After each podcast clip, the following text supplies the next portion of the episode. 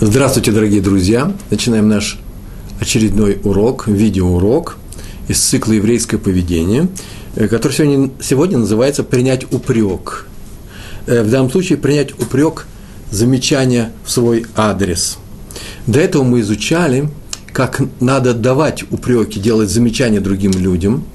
Э, и на эту тему у нас было несколько уроков. Это очень важная тема. У меня такое ощущение, что это доминантная тема наших лекций – по крайней мере, вот в этом году. И э, мы знаем, как делать замечания, что их нужно делать с любовью к человеку, которого, э, которому ты э, хочешь исправить поведение, сделать ему замечание. Мы знаем, когда нельзя делать замечания, когда их надо, обязательно надо их делать. И как делать замечания отдельным людям, и как делать замечания или укор всей общине, сразу целому коллективу людей. А сегодня мы будем говорить на тему, как принять выговор свой адрес, замечание, укор – недельный раздел Торы Шмини в книге Вайкра.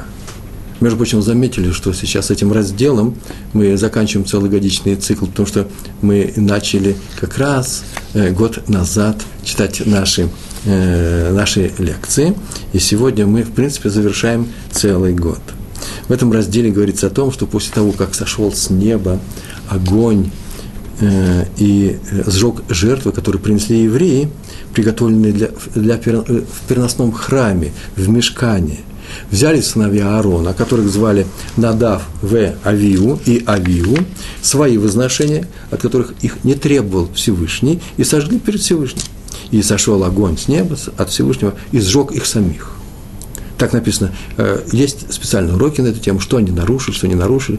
Так или иначе, нам важно сегодня знать только, что они поступили не так, как планировалось, не так, как планировал Всевышний, не передавал это, э, этого приказа через Муше Рабейну, через пророка Маше, нашего учителя.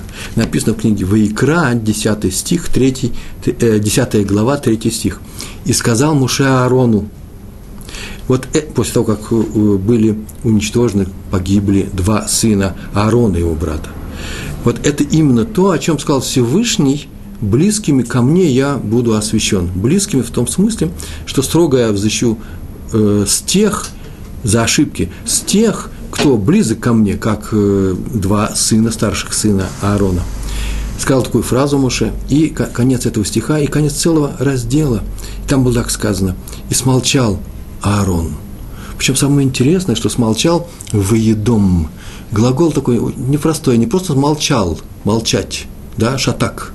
Не это глагол, а употребляется глагол внутреннего состояния покоя, отказа от любых действий. И смолчал Аарон даже внутренне, согласился с этим, с этим наказанием э, Всевышнего. Надо полагать, что Аарон знал о намерении своих сыновей, что они так сделают, э, что это не было приказано, и не остановил их. То есть в этом была и его вина. А раз так, то Моше от имени Всевышнего Творца высказал Аарону упрек. И тот принял этот упрек без тени неудовольствия. То есть, более того, Раш так написал, прямо на этот стих так написал. Получил Аарон награду за это, за то, что он смолчал, принял упрек. Какую награду? И Раш, Раши поясняет, Всевышний через него, через Аарона, передал евреям ряд очень важных законов, но не через Муше. Специально на языке Тор это называется, на языке Медрашей, уединился с ним, для того, чтобы Муше не слышал, как Аарон принимает эти законы от э, Всевышнего, и Всевышний передал мудрецам, самому Муше эти законы. Это называется что он принял, Раша указывает, принял укор, отсюда мы видим укор и назидание с любовью, остался на самом высоком уровне. И добавляет, что так мы должны поступать и мы, любой упрек в свой адрес мы должны получать с любовью и благодарностью. Отметьте себе, пожалуйста, что раньше мы говорили о том, несколько раз говорили, что упрекать других людей, делать им замечания можно только тогда, когда ты к ним испытываешь симпатию, любовь, хочешь им помочь. А теперь мы видим то же самое здесь. Это двустороннее движение души. И принимать упрек мы должны с любовью. Ну, если там было, мы так говорили, что если ты человека не любишь, то подожди свой э, какой-то момент, когда ты на самом деле будешь говорить его, этот упрек, замечание не для своего удовольствия, не для своего спокойствия, не для себя, а для этого человека, подожди, когда ты успокоишься, подожди, пока ты не начнешь испытывать любовь к этому человеку. Например, к своим детям. Детям нельзя, на них нельзя кричать, их нельзя э, одергивать. Э, причем в, эту, в ту секунду, когда ты раздражен их поведением. Нужно управлять самим собой, не надо отдаваться раздражению. Подождите, когда у ребенка этого будете не просто любить в общем, в целом, а именно в эту секунду и будете говорить их, э, этот упрек только для их же пользы. Теперь мы видим так же самое здесь, только здесь инициатива исходит не от тебя. Кто-то тебя упрекнул, в данном случае Всевышний, это очень высокого уровня упрек, и понятно, что не каждый упрек от всех людей мы должны принять к сведению, то есть тут же побежать, нужно бежать исправляться, не всегда это так бывает.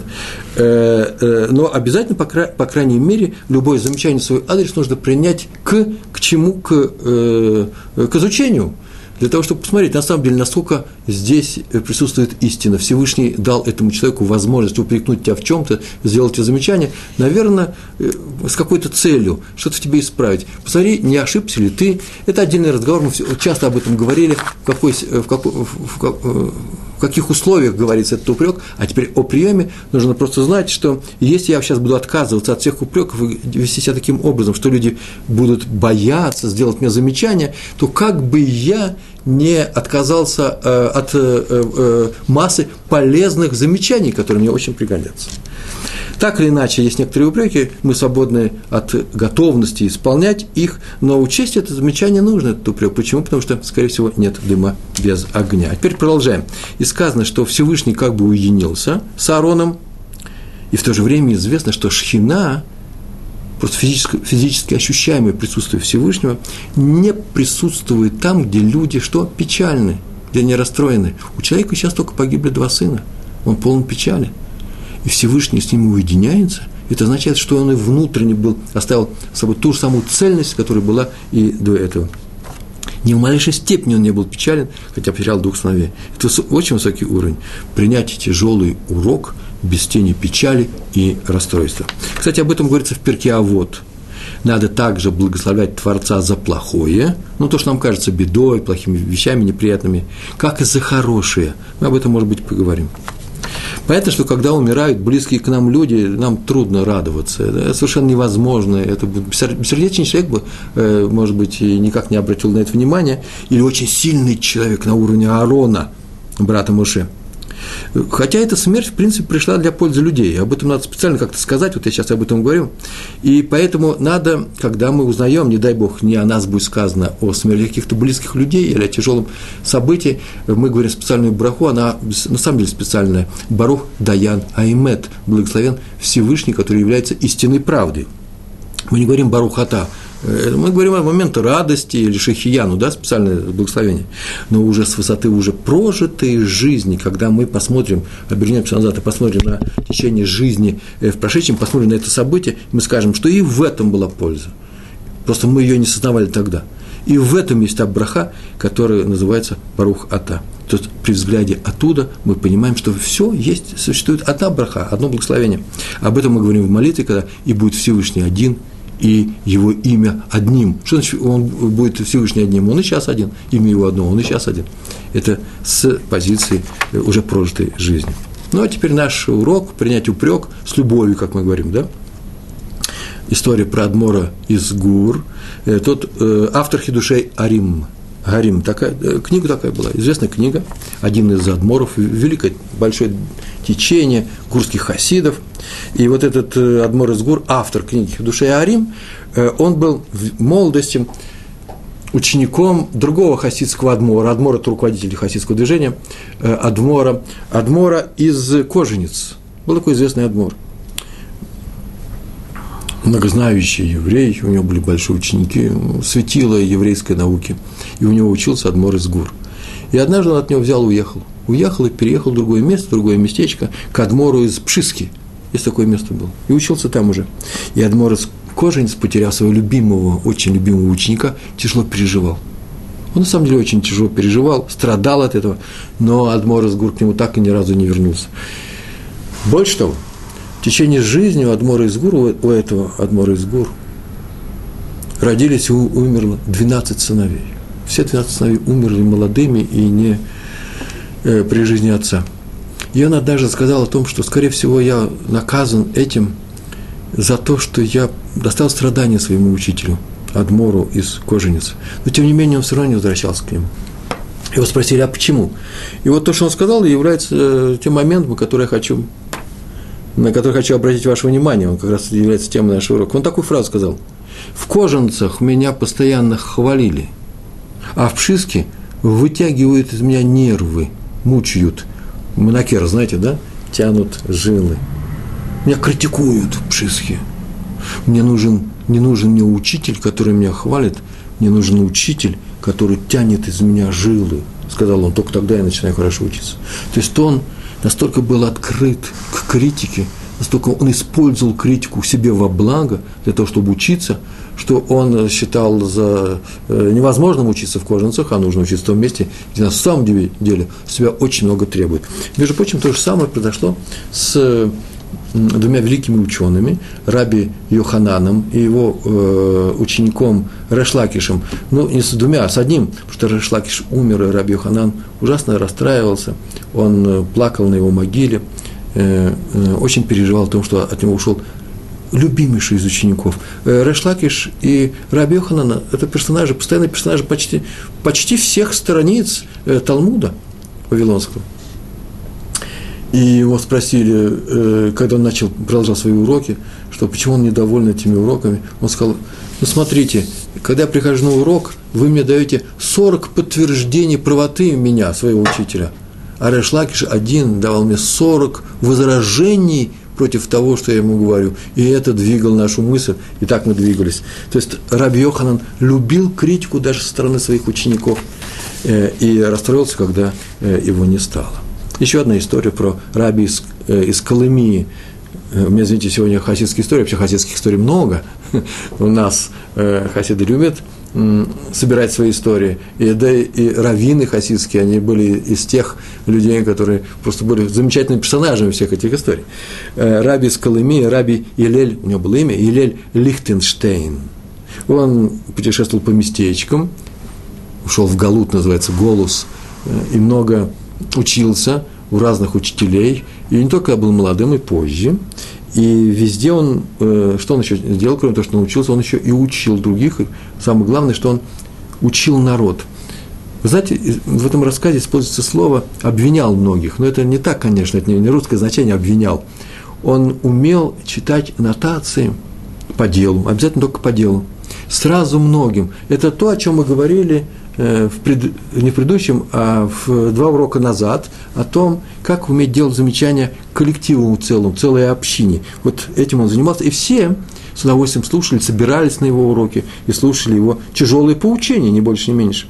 И однажды он прибыл в город Цанз, это польский город, там и санзские хасиды, и остановился э, в новом доме Раби Хаим, Хайма, цанзский раввин, Раби Хайм – сказал новый дом, это не просто я так сказал, они сидели и учили Тору, и вдруг Раби Хайм посмотрел на него и говорит, вот э, мы беседуем, а я еще ни одного слова укора в свой адрес от тебя не слышал. Ну что это такое?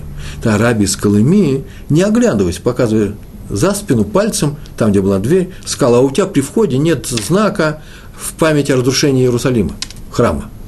Вот там его нету. Знаете, нужно локоть на локоть, да, аман э, аляма, э, это примерно это довольно-таки большой размер, это локоть э, полметра, квадрат такой, должен быть где-то рядом со входом, э, отмечен на стене, это знак разрушения храма, Иерусалим разрушен, и дом у нас тоже не доведен до конца. Это очень важная вещь, это еврейский закон. Он сказал, у тебя его нету. Тут же Раби Хаим приказал своим людям принести лестницу, принесли лестницу, сулам. Он встал, взял нож, острый нож, от, сделал отметку эту и начал снимать штукатурку с этого места. Потом спустился, отряхнул руки, посмотрел на него с благодарностью и говорит, спасибо о том, что ты мне это сказал.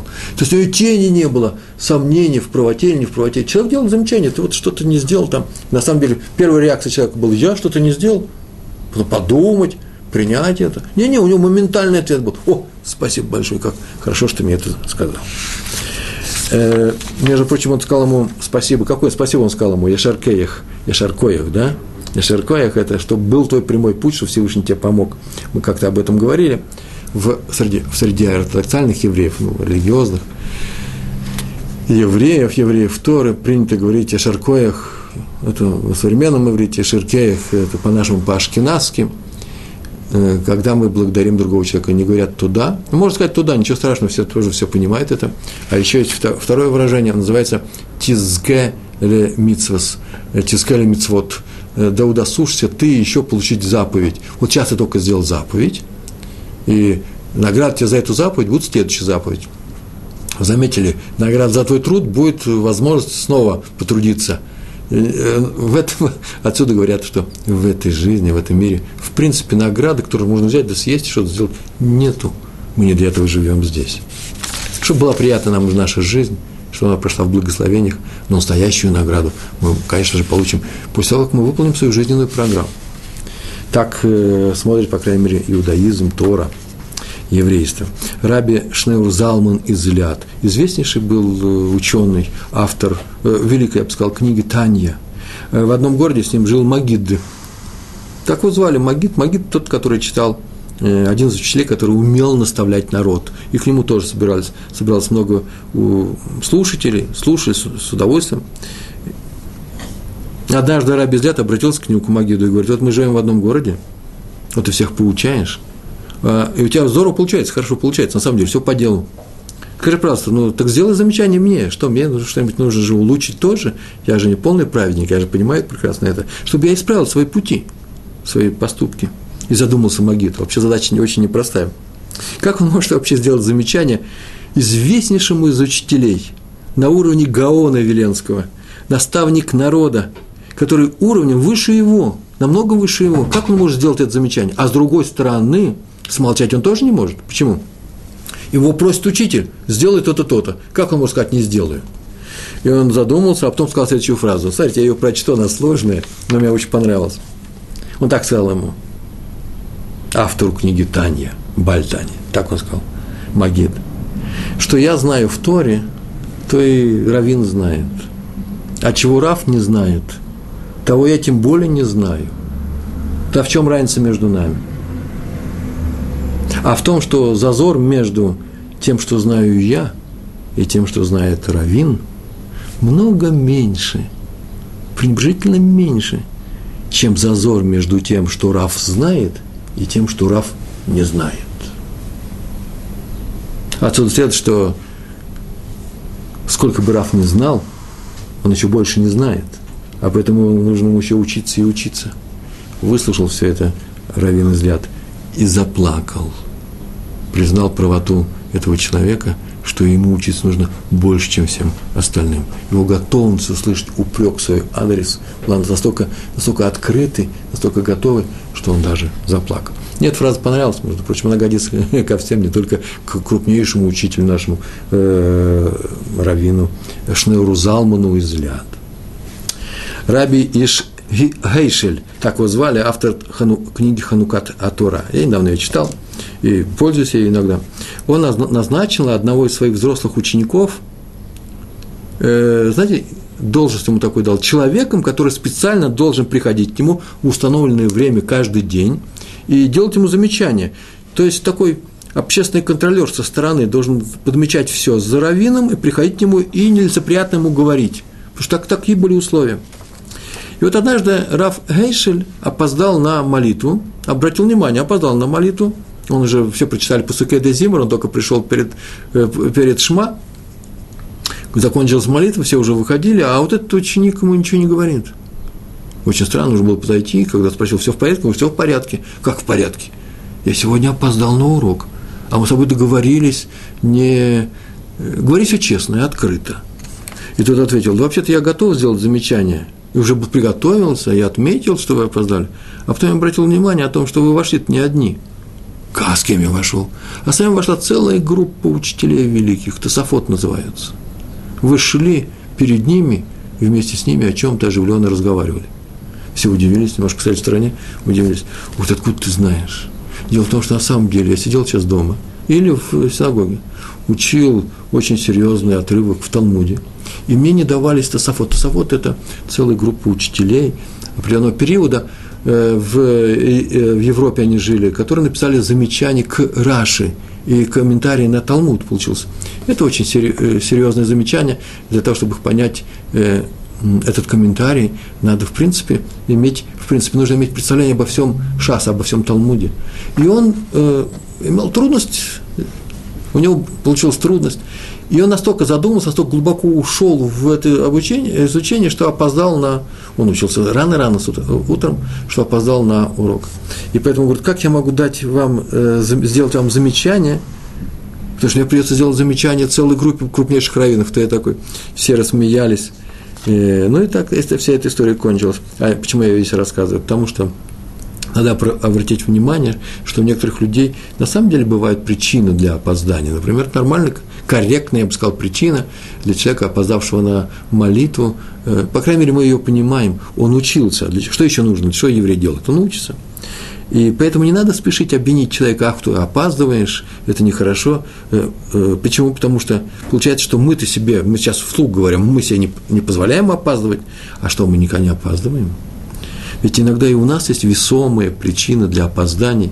И если мы видим, что есть такая же весомая причина у других людей, мы, уважительная причина, лучше замечаний не делать. Просто такая маленькая вставка, не сегодняшняя тема. Мы сегодня говорим о том, как принимать э, замечания. Э, но тут нужно важный момент такой нужно было сказать.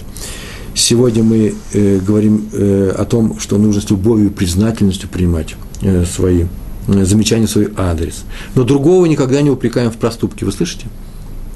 Когда нас упрекают в чем-то, мы с радостью принимаем это, а других стараемся не упрекать. Потому что возможно, что он свой проступок сделал по уважительным причинам. Но когда я говорю о самом себе, даже если есть у меня уважительная причина, я все равно должен принять упрек свой, в свой адрес. С чем? С радостью. Почему? Иначе мы рискуем в следующий раз остаться без замечания, когда мы будем остро в нем нуждаться. Поэтому не будем отталкивать от себя людей, которые могут нас поправить и научить. Следующая история про раби Йосифа Хайма Зоненфельда. Э, обычно он делал так, это был крупнейший раввин, главный раввин Иерусалима, обычно он делал так в своем районе, где он жил, был в этой синагоге, он оставался после молитвы, оставался, и к нему стояла большая длинная очередь э, с вопросами. Приходили люди с вопросами, советами, э, за советом. И он сидел и принимал советы. Но люди рассказывали о своих семьях, о своих проблемах. Вы меня извините, это как раз называется разговор о э, простых вещах. В синагоге вообще-то нужно избегать такие разговоры. И поэтому один человек встал, посмотрел, крупнейший раввин Иерусалима сидит в синагоге и разговор разговаривает о, о будничных делах. И сказал, что вообще-то в синагоге так не положено делать. Все аж замолчали от такой наглости. Что сделал Рав Зоненфельд? Он в ту же секунду встал, собрал свои вещи, предложил всем выйти, сел во дворе за, э, на скамейку и начал принимать людей там. Ни слова никому ничего не сказал.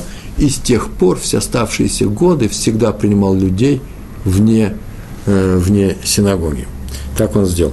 Мы видим, как он, э, как он отнесся к этому замечанию. С любовью он его принял, он увидал его разумность. И еще одна история, очень короткая, о том, как великий ученый и талмудист Марша э, комментирует Талмуд, э, он прославил, он прославил свое имя, так он назначил тоже, как мы сейчас только говорили, назначил одного из членов своей общины специальным человеком, который внимательно смотрел за, свои, за всеми его делами, словами, приходил к нему в определенный час тоже, суток и каждый раз отдавал, давал ему отчет о том, что хорошего, нет, да, что хорошего он даже не спрашивал, что плохого сделал Раф, где он, может быть, неправильно подумал, э, мог обидеть человека. Это был такой взгляд со стороны. Это устроил Марша, и все об этом знают. И, между прочим, так это говорят, способ жизни по Марша. Вообще-то предлагается это сделать каждому человеку. Назначить себе друга – я, например, это сделал своей женой. Мы просто договорились, что она всегда, в определенное время, не всегда, не каждый раз, в определенное время подмечает за мной все, а потом мне объясняет, э, что я сделал хорошо, что я сделал плохо. Это не совсем удачно, это нужно иметь очень хорошую жену, очень доброго человека, который никогда замечаний никаких никому не делает. Это мне так повезло в моем доме, поэтому я его выбрал. Почему? Потому что если у человека живет человек с другим близко, и у него есть некоторые претензии к другому человеку, в силу самого себя, потому что у него есть свои интересы есть, то тогда ему легко обвинять другого. Поэтому нужно выбрать, конечно, нейтрального человека. У меня как раз такой нейтральный человек, это моя жена по отношению ко мне, которая хочет сказать мне, и вся скажет, только хорошие, полезные слова для меня, а не для самой себя. Поэтому еще нужно ее, как сейчас говорят, фильтровать ее замечания, да? Но если вы выберете себе другого человека, то обязательно так и надо поступать. А именно, заведите себе друзей. Ой, надо кому-нибудь рассказать целую лекцию о том, что такое дружба. Дружба – это никогда кукушка хвалит петуха – а дружба – это когда один человек, любя другого и зная, что тот меня тоже любит, с удовольствием выслушает э, все замечания. И вообще смотреть нужно замечания в таком случае совсем по-другому. Вы меня извините, предположим, меня сейчас вызвали к главному раввину Израиля, и я прохожу к нему, и там сидит, например, секретарь. Я пришел своим другом, друг говорит, о, стоп, Руван, Руван, стой, у тебя вся, вся спина белая. Помните, да, известный персонаж говорил, парниша, у вас вся спина белая. А я на самом деле там прислонился к чему-то, и он меня отряхает сзади, я ему говорю, спасибо. Видите, это замечание, о котором я всегда скажу спасибо, чтобы я не попал в смешную ситуацию. Вот так нужно относиться ко всем замечаниям в, э, э, в мой адрес. Замечание нужно делать только тогда, когда ты знаешь, что тебе скажут за это спасибо. Или наоборот, с упреком скажут, что, ты мне не сказал, если ты не сказал. Ты мог сказать, я не сказал. И, и относиться к ним нужно именно таким образом. Спасибо тебе большое. Говорю, большой секрет. Даже если у тебя спина не белая, а человеку, человеку показалось, ну не нагрубите ему, не скажите, какое тебе дело, что ты неправильно мне это, об этом говоришь. Почему? В следующий раз он увидит, что у тебя спина белая, и тоже не скажет. Почему? Потому что ты ему нагрубил. Нам это надо. Между прочим, также поступал и Гаон из э, Вильна, Рабеляу, Ацадик, да, Веленский Гаон.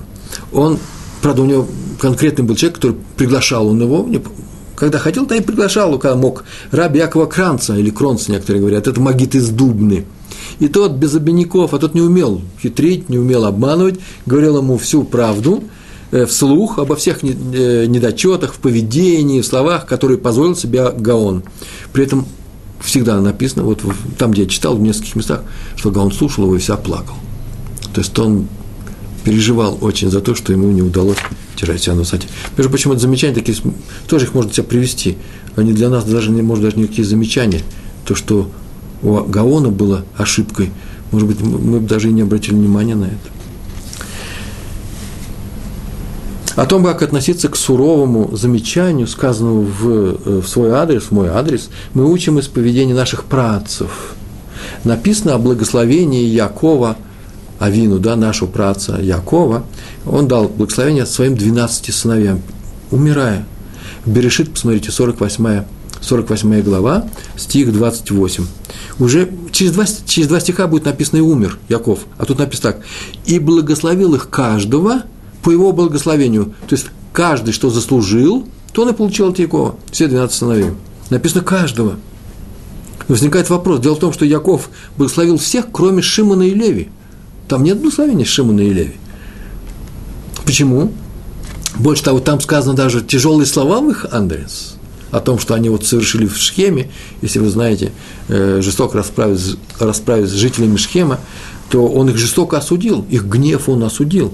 И написано, что каждому дал он благословение. Получается, что его гнев, укор, упрек в адрес Шими и Шимона и Леви э, э, последние приняли как благословение.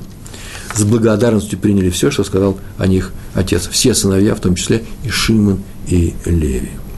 И действительно, в дальнейшем мы замечаем, что эти два колена вели себя самым миролюбимым образом, как будто бы они эту браху, браху, этот упрек приняли, а именно, мы знаем, что они не участвовали ни в одной Шимон и Леви, ни в одной смуте, которую устраивали евреи, ну, кроме, пожалуй, истории с приглашением э, одной, э, так сказать, не еврейского происхождения особы, Помните, да, э, называется масса Пинхас, то, что он сделал, Пинхас с руководителем колена Шимона. Так это был только один руководитель, все колено осталось чистым, иначе бы они тоже погибли, не дай Бог.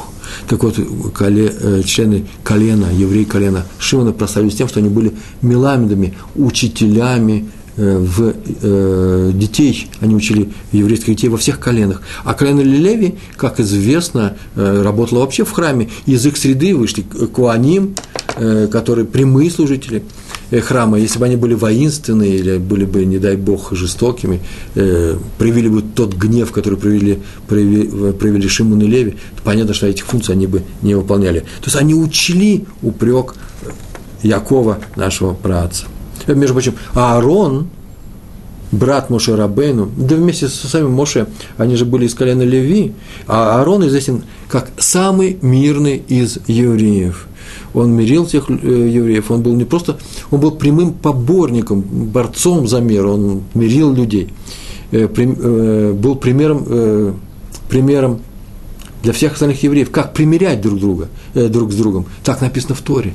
Он был Родев Шалом называется, преследовал мир, вводил мир в еврейскую среду. То есть не активно отказывался от воинственных э, действий, да, от враждебности. Нет, наоборот, он насаждал миролюбие в еврейском народе. И написано в Мидраше, называется Мидраш, а вот Дарабин Носан, а вот де Раби, а вот де Раби Натан. Так написано. Надо любить замечания, но сказанное в твой адрес, и ненавидеть похвалу потому что замечания переведут тебя к грядущему миру, а похвала сведет в геном, в ад. Написано, написано, требуется комментарий. То есть здесь получается так, к замечаниям ты прислушиваешься и исправляешься, а похвалу выслушиваешь и продолжаешь совершать ошибки, из-за которых ты попадешь не то, как следовало в конце своей жизни.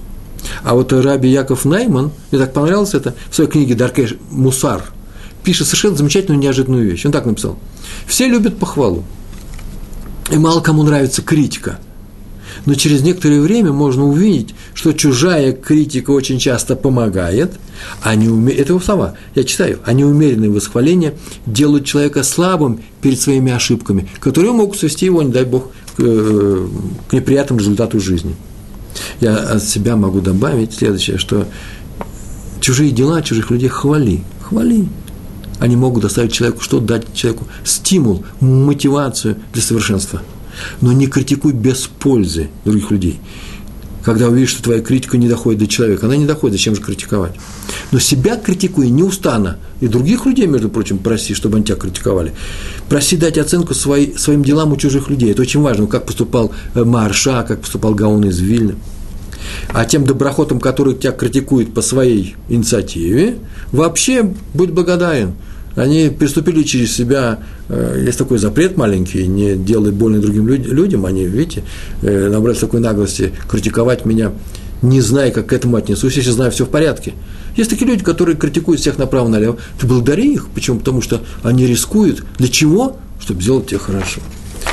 Пусть не все в их словах сказано для твоей пользы. Очень часто человек другого критикует, чтобы показать, какой он хороший – но вдруг в них содержится что-то, что полезное. Так вот, Рабин Найман продолжает. Вот за этих слов я привел его текст. Ограниченный человек, так он назвал людей, которые да, не хотят слушать замечания в свой адрес, ограниченный человек, который не хочет слушать чужих упреков, он считает, что нет никого умнее его. Он сам оценивает свои поступки. Если кто-то поступил их, э, оценил их отрицательной оценкой, ну, значит, он не очень умный. Это связано, здесь связаны вещи. Вот это вот упрямство, неумение выслушать другого человека с э, общим мыслительным процессом. Хотя бывают очень умные люди, которые совершенно не могут, нетерпимы к чужой критике. Сейчас я о них скажу два слова. Вы понимаете, да, что нельзя говорить плохо о других людях. У нас это теория. Не дай бог, я не привожу никаких имен, никаких фамилий. Мы этого не будем делать. Так вот, человек, который не, не любит замечания, скорее всего, думает, что он сам справится с самим собой, и он умный, он умнее всех. И поэтому он упрямо, это упрямство, продолжает поступать так, как он хочет, как он поступал раньше. Так вот, такого человека, как сказано, как сказано в Аводе Раби Натан, по Раби Найману нету следующего мира, нету Уламаба. Почему? Смотрите, какая, просто конфетка, послушайте, как замечательно было сказано. Когда придет Машех, так пишет Раби Найман, встанет над его могилой и скажет ему, вставай. Тот ему ответит, не встану он привык не слушать других людей. Это и называется, что у него нет будущего мира. Чтобы встать, надо критически отнестись к самому себе, быть готовым к продолжению жизни, человек, который не готов к этому. Мне, знаете, это, это басня, машаль, машаль, да, притча, но это с великим, э, с великим смыслом, с великим смыслом. Мы иногда встречаем, повторяю, несомненно умных людей – обладающих одним неприятным, не совсем приятным, для них самих качеством. Они не прислушиваются к мнениям других людей в свой адрес. Большая ошибка, которая ставит вообще под сомнение их способность понимать и думать. Об этом мы говорили на позапрошлом уроке, сейчас приду маленький кусочек, который годится и тому уроку, когда мы говорили о том, стоит ли делать замечания, особенно при людях, а, и сейчас, когда мы говорим о том, что замечания стоит принимать с любовью. Сказано в трактате Орахим, ну, есть такой трактат Вавилонского трак, э, Талмуда, 16, 16 лист, вторая, вторая страница.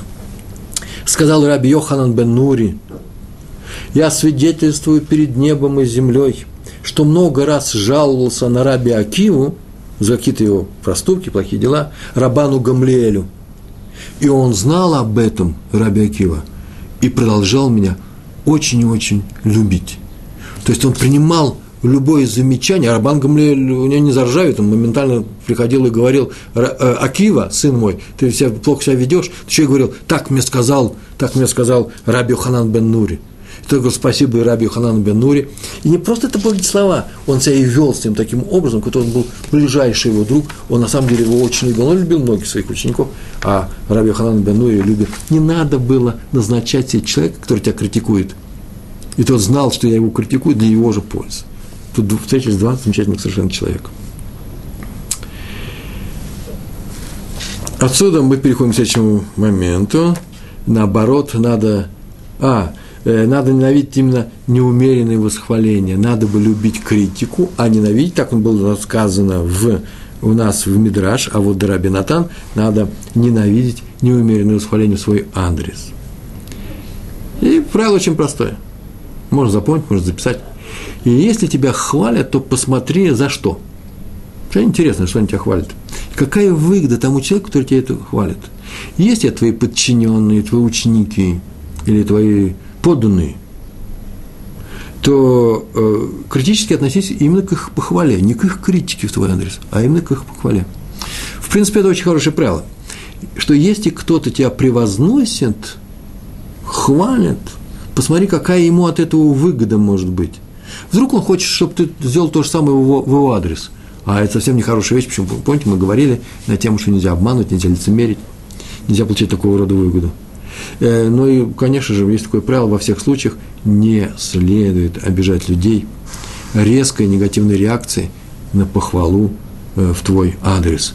Сейчас скажут, мы были на уроке э, Рава Пятигорского, он нам сказал, что ненавидеть похвалу, ты меня хвалишь, я тебя, пожалуйста, прошу, может, так не делай. Чтоб, я только прошу, не делать таких резких замечаний. Почему? Старайтесь доставить людям приятное, сказать им хорошие слова. Они тебя покритиковали, а вам это не нравится, нужно, нужно взять и задуматься, а почему мне это не нравится? Почему я решил сказать нет? Почему я не согласен с этой критикой? Что такое во мне там есть такое, что мало того, что я сделал это дело, так я еще и не согласен с этой критикой. Что мне мешает? А, наверное, мой статус упадет в его глазах. А, наверное, он подумает, что я глупее или меньше соблюдаю. А, наверное, надо бы беспокоиться о своем имени, о своем ководе, о своей чести. Вы заметили? Совершенно мы сейчас ушли от того, что мы сделали, и пришли к тому, как я сам себя, самого себя люблю. Ведь если самого себя, самого себя любить, это же получается, ой, я хочу попасть в Алам Маба. Я что, согласен туда бесплатно попасть, без всяких трудов? Давайте дадим взятку Всевышнему, какую-нибудь взятку, и он меня устроит и поместит меня туда. Или давайте сделаем так, я сейчас дам взятку там в канцелярии небесной человеку, ангелу, который записывает плохие дела, и он сотрет мои плохие дела. Мне не надо их исправлять. Он возьмет их и сотрет. И я попаду куда нужно. Я получу награду, какой нужно. От Всевышнего это может скрыться. Кого я сейчас собираюсь обмануть? Что я хочу от этой жизни? Это же все равно, что пойти, вы меня извините, ученый, великий ученый, большой ученый, где-то заработал, у него племянник, предположим, олигарх какой-нибудь, у него большие деньги, все нет, там Тюмени продали, и он заплатил шведской академии наук и королю шведскому, чтобы ему дали Нобелевскую премию. Он будет доволен такой премией, Нобелевской премией. Или же, давайте купим все золотые медали на Олимпийских играх – будто спортсмен будет доволен этим. Нет же, конечно. Он хочет на самом деле честно выиграть это соревнование. Я хочу на самом деле честно прожить всю свою жизнь таким образом, чтобы я получил или награду, или наказание ровно по моим делам. А в силу этого мне не надо давать никому никаких взяток, а поэтому мне не надо хитрить, мне не нужно ничего, кроме одного – выслушать критику и посмотреть, а на самом деле, может быть, мне исправиться нужно. Мне представляется такой образ, сейчас только я его придумал, э, спортсмена, который прыгает в высоту, и тренер ему говорит, смотри, все хорошо, но вот здесь, на втором этапе твоих движений, вот эта мышца у тебя э, в такой в правой ноге сокращается неправильным образом, ты чуть-чуть подвигаешь стопу сюда, чтобы не задеть планку на самом верху. И вдруг этот спортсмен говорит, Василий Иванович своему тренеру говорит, я сам знаю без тебя, что мне нужно делать. Я думаю, это не самое большое, умное поведение, правильно? Мы доверяем тренеру. Я понимаю, что не все могут быть тренерами моими, я не согласен с этим. Так вот, еврейское поведение, когда я согласен с тем, что все люди тренеры. То есть, пожалуйста, даже глупые из них – даже те, которые хотят показать, как они много знают. Я говорю, конечно, у меня есть доказательства. Все происходит по воле Всевышнего. И он, если он мне дал этих людей, и дал он им сказать ту фразу, которую мне сейчас сказали, получается, что эту фразу мне хочет сказать Всевышний. А раз так, то где я найду тренера лучше, чем Всевышний? И еще у нас, у нас с вами остается 10 минут. Еще э, мы, у нас есть несколько э, несколько историй у нас есть, нет, не 10, но даже немножко побольше, э, о том, как поступал Мушера Бейну, а мы все знаем, что э, чтобы мы не учили, мы должны учиться э, из Хумыша, из Торы нашей. И должны учиться из поведения э, наших працев, в частности, э, Мушера Бейну, который уводил нас из, э, из Египта. Это наши учителя. Именно на их жизни я должен учиться. А еще на чем? На том, что написано в Торе. Потому что в Торе написано, мы говорили об этом на самом первом уроке, на всех уроках, всех остальных. Тора написано для меня. Все, что написано в Торе, это мне очень и очень важно. Каждая фраза, каждое действие. И нет ничего в Торе, чтобы проходил бы мимо меня. Просто пустые слова. Ну, такая умная книга, которая никого не касается, в частности, меня. Получается, у нас кружок по Э, по, по Торе, а не книга жизни. Повторяю, мы учимся на Торе, мы учимся на книгах Танаха, на уровне всего народа. Э, там очень простое правило. Плохо себя ведете, Всевышний нас наказывает бедствиями – хорошо себя ведете, делаете, исправляетесь, тут же моментально приходит помощь Всевышнего. И это не пустые слова, потому что мы сейчас живем в эпоху, когда э, против всего Израиля, и как мы уже видим, против всех евреев во всем мире начинают, э, ополчились э, силы анти, э, явно антисемитского толку. И Америка перестает быть другом Израиля. И Европа, и просто гонения на отдельных евреев. Получается, что мы остались одни – мы будем искать себе друзей среди других народов мира, забыв о Всевышнем, это не самое правильное поведение. Мы должны научиться, как жить нам как народу. А э, об этом говорят там книги, а говорят там книги Танах. Значит, мы учимся из э, действий, слов, из поступков, из рассказов наших, наших працев. Это хумаш, пятикнижие. Из, э, мы учимся, как себя вести на уровне народа из книг э, Танаха – мы учимся из биографии наших учителей, из устной Торы, и еще просто из биографии наших мудрецов.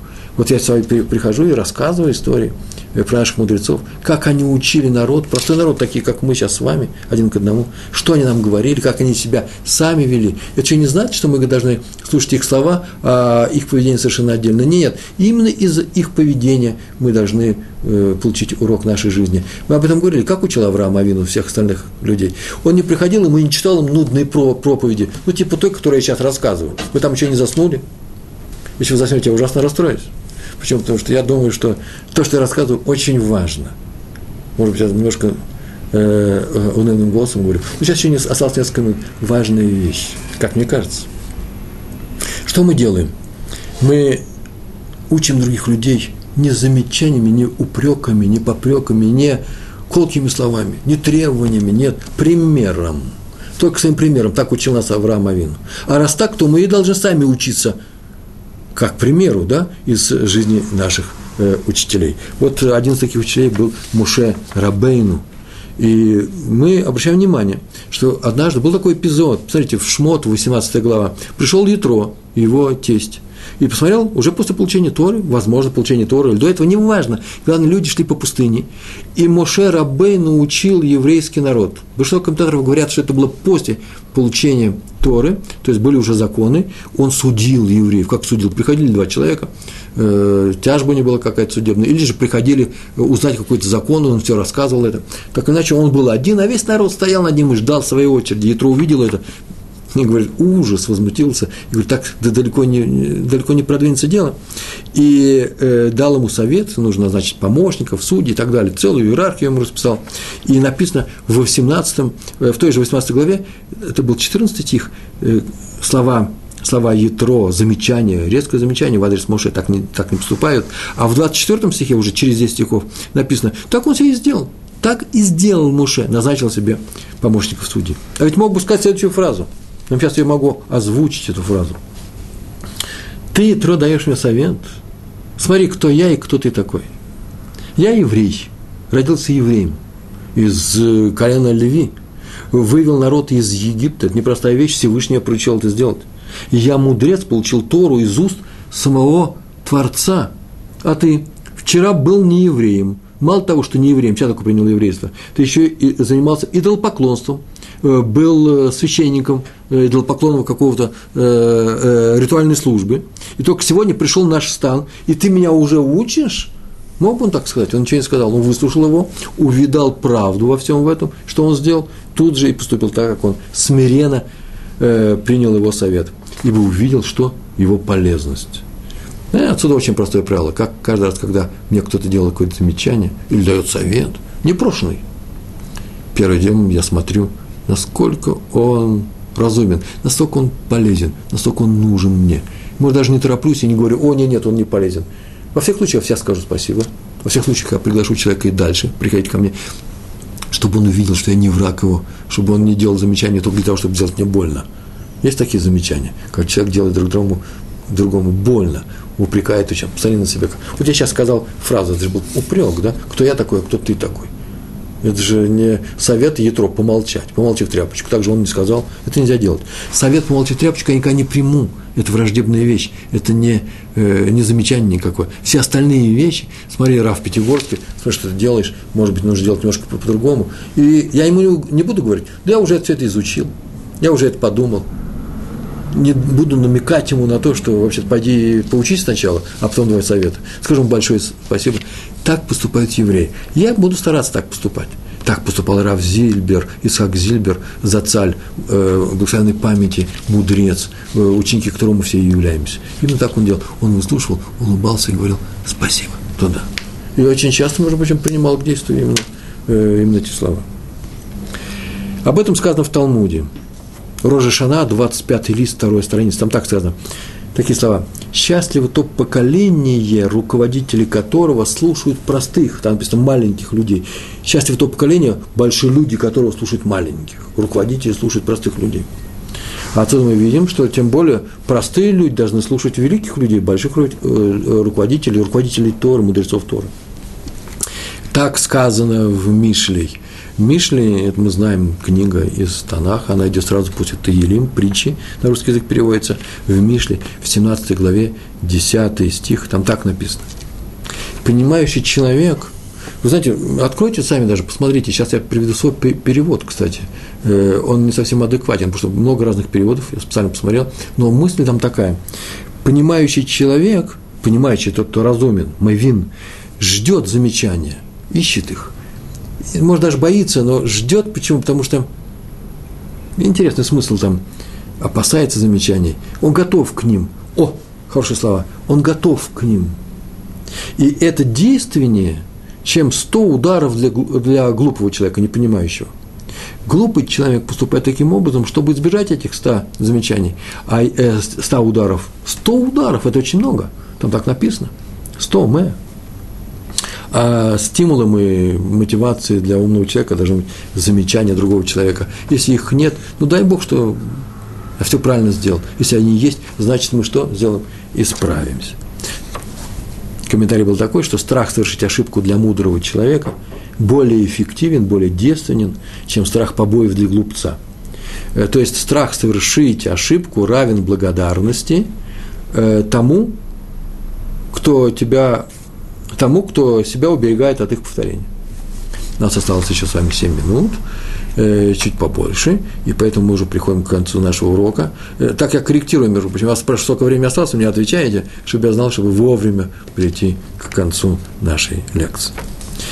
Вот об этом и написано в, в трактате, не в трактате, в тех же в Мишле. Я сейчас привел 17 да, 17 глава была, сейчас будет 15 глава. Там такую фразу, такая фраза сказана. Плохо тому, кто свернул с своего пути, то есть отвернулся от Торы, начал не соблюдать.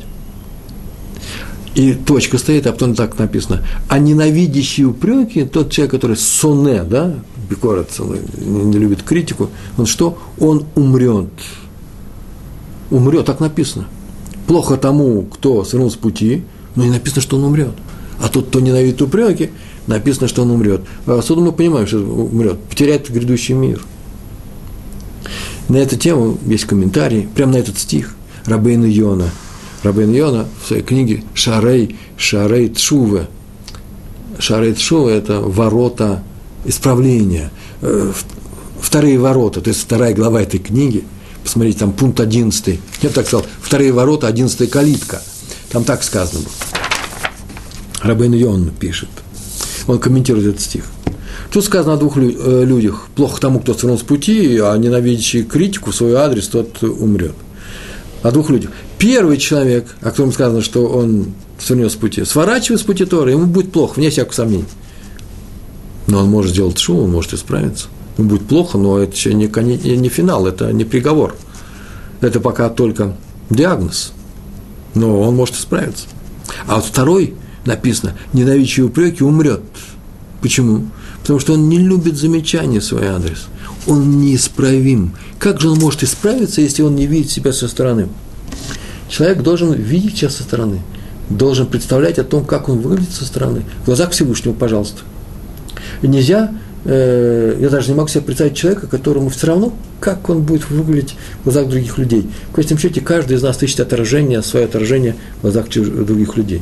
Как это нужно скорректировать? Потому что я же не вижу себя со стороны. Мы стоим, другие люди – это зеркало, зеркало моих поступков. Я хочу исправиться. Кто мне скажет, что у меня спина белая? Кто мне скажет, что у меня неправильные э, поступки были? Что мне нужно… Есть возможность улучшиться. Кто тот тренер, который меня э, научит? Обратите внимание, между прочим, вот тоже пришла в голову мысль. У нас есть тренер, спортсмен, да? Тренер что, лучше бегает эту своего спортсмена 100-метровку? Он что, выше прыгает, чем мировой рекордсмен? Зачем же взяли этого тренера, если он не может прыгнуть полтора метра, когда Брумель прыгает, прыгает выше двух? Зачем шахматист, чемпион мира, берет себе тренера, какого тренера, который явно не был даже чемпионом Калуги – Зачем он ему нужен? Ведь он же не умеет играть как чемпион мира. Что он сделает, этот тренер? А, что он сделает? Он сделает великую вещь он проанализирует тебя со стороны и даст тебе самому возможность исправить свои недочеты. Он просто говорит, смотри, здесь ты, как мне кажется, не дорабатываешь. Тренер – это человек, который стоит рядом, когда ты бегаешь, если ты э, легкоатлет, э, рядом стоит, когда ты пробегаешь мимо него по очередному кругу бежит, он скажет, интенсивнее, дыши, руками э, маши. Он знает, что нужно тебе сейчас сделать. Вот зачем нам нужен тренер. Нам не нужен человек, который более праведен, чем я, для того, чтобы он мне помог подняться в своей праведности. Он мне не нужен. Мне нужен человек, который умеет подмечать за мной мои поступки. Поэтому я его и ценю. И вот такой человек, который отказался от тренера, у меня, знаете, конечно, сразу не выйдет. И как написал Рабейну Йона, человек, который не любит замечаний, неисправим. Его, он же не может исправиться, ему нет стимула для исправления. Вот об этом сказал Раби Хаим Соловейчик из э, великой семьи Соловейчиков. Мы очень часто приводим его, его историю, его слова.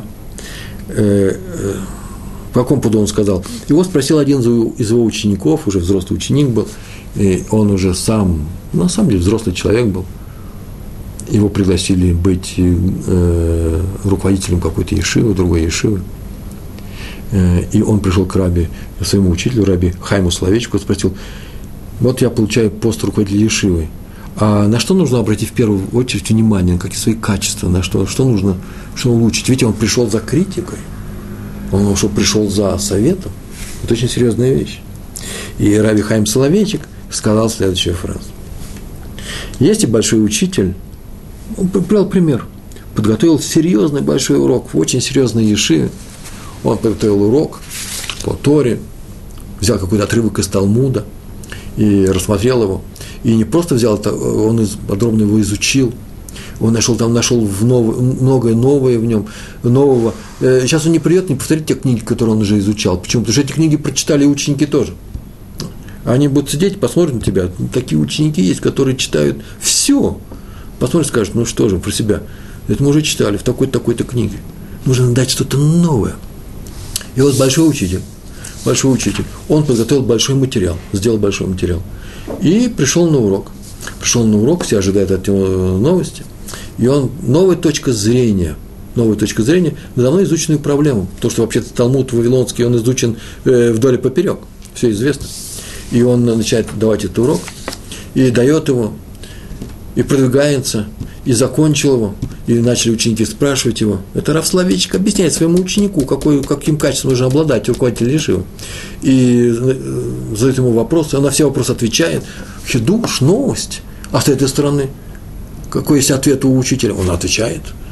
От, от, отработать сейчас новую теорию, новую теорию, как гипотеза в науке – или Авдель, я просто человек ученый, из, из науки пришел, поэтому я пользуюсь такими выражениями. Да? Сейчас мы проверим новую теорию на, э, во всех отношениях, э, на сгиб, на слом. И на все ответили. Вдруг поднимается ученик и задает ему вопрос. И не отвечает новая теория на этот вопрос. Нет ответа. И отсюда мы видим, что теория это неправильная. Что учитель, сделав предположение в самом начале – сделал эти предположения неправильные. Что теперь должен сделать этот учитель? Он подумает, и если он видит, стопроцентно видит, если он ничего не видит, он скажет, я подумаю денек, другое дело. Если он видит, что ученик прав, а он не прав, то прям тут же при всех согласится с ним, согласится с ним, и э, как э, э Э, и признает свою ошибку. Как это сделал Муше Рабейну, когда Ятро ему сказал о том, что нужно вести себя по-другому. Без этого умения нет руководителя. Я бы, между прочим, всем руководителям всех государств, всем губернаторам всех э, республик, областей, всем мэрам, всем учителям, директорам в школах, всем людям, которые являются вообще начальниками, большими или маленькими, всем-всем. Посоветовал бы завести такую роль – Э, какого-то человека приблизить к себе искать, что вы замечаете за мной и говорите всю критику и в мой адрес. Нужно найти, конечно, умного человека. Нужно найти человека, который не будет э, льстить тебе, э, он подчиненный тебе, он много чего можно говорить. Нет, нет, э, скажите ему, что вы прекрасно разбираетесь в лести, и поэтому нужно только критика, только объективная. И эти люди увидят, как у них все начнет получаться. Боюсь, что современные руководители, правда, не для того руководят, чтобы руководить, чтобы добиться каких-то успехов, для того, чтобы людям было хорошо. Очень часто это не больше, не меньше, чем просто карьера. Но вот если бы они были людьми Торы, а многие, наверное, и есть. Есть же праведники у нас, есть же замечательные руководители, и не, только среди евреев, и среди остальных людей. Среди евреев-то их, может быть, хотелось бы больше. Их достаточно, но хотелось бы больше. Так вот, э, мы сразу увидим, что дело будет продвигаться и в их духовной жизни, и для народа. Счастлив именно тот народ, царь которого его любит этот народ, так как любили нас, еврейские цари, как любил нас Муше Рабейну. Между прочим, есть еще один пример. У нас осталось совсем немножко времени. Э, такой же был пример у нас однажды мы говорили на уроке, что один учитель учил о том, что все в Торе слова «эт», «алиф», «тав», э, эт, да, Всевышний создал эт, Шамайм и Арец, эт, это частица принадлежности, в русском языке ее нету. Так вот, он сказал, что всегда это означает еще что-то. Например, создал с чем-то, что-то, с, это-то с. И когда его ученики спросили, а как же так бойся Всевышнего, своего Бога, там тоже написано, это кого же еще нужно бояться? И он такую фразу сказал, вот как я получил награду за то, что я учил этому э, правилу, э, что каждый это что-то означает, так я получил награду за то, что я отказываюсь от этого правила. Что за награда? Умение, пора словечку, отказаться от своей теории, если она неверна, Правда, потом пришел Раби Акива и сказал, что на самом деле и здесь это тоже нужно. Почему? Потому что не больше, не меньше э, нужно бояться э, мудрецов Торы. Э, мудрецов Торы, не обижайте их, бойтесь их, исполняйте их указания. И последнее, что у нас еще осталось, сказано, э, осталось, об этом сказано в книге, в нашем разделе, в Икра, в нашем разделе, в э, Шмине, в конце спора Моше и Аарона – Муше сделал замечание по поводу действия Аарона, его установив в храме, Аарон дал исчерпывающий ответ, и написано, там вещь некоторая была, что что-то сделали Аарон с Моше, это в 10 главе, смотрите, 20 стих, и э, Муше сделал ему замечание, Аарон дал ответ, объяснил, почему они поступили правильно, и сказано было, что выслушал Муше и одобрил, и показалось этому хорошим, хорошим делом, и понравилось это в глазах Муше, это было хорошо. Раша пишет, согласился и не постеснялся сказать, что слышал это от Всевышнего, но забыл. Вы слышите, я услышал это, да, ты прав, но я забыл. Не стал оправдываться, мог сказать, я не слышал. Я не слышал такого закона, ты, Арон, прав. Видите, согласиться, но как будто бы убрать от себя свою ошибку. Он сказал таким образом, да, я слышал, но забыл. Умение признать правоту собеседника – это великое дело – умение признать критику, великое дело, а правоту нашего э, э, человека, который делал замечание, еще более великое дело. Почему? Потому что мы должны оставаться на большом уровне, мы должны беспокоиться о своей душе, мы должны расти духовно, должны приближаться к Всевышнему, мы должны любить людей. А любит людей тот, кто любит слушать критику из уст этих людей в свой адрес. Большое вам спасибо. Всего хорошего. Шалом, шалом.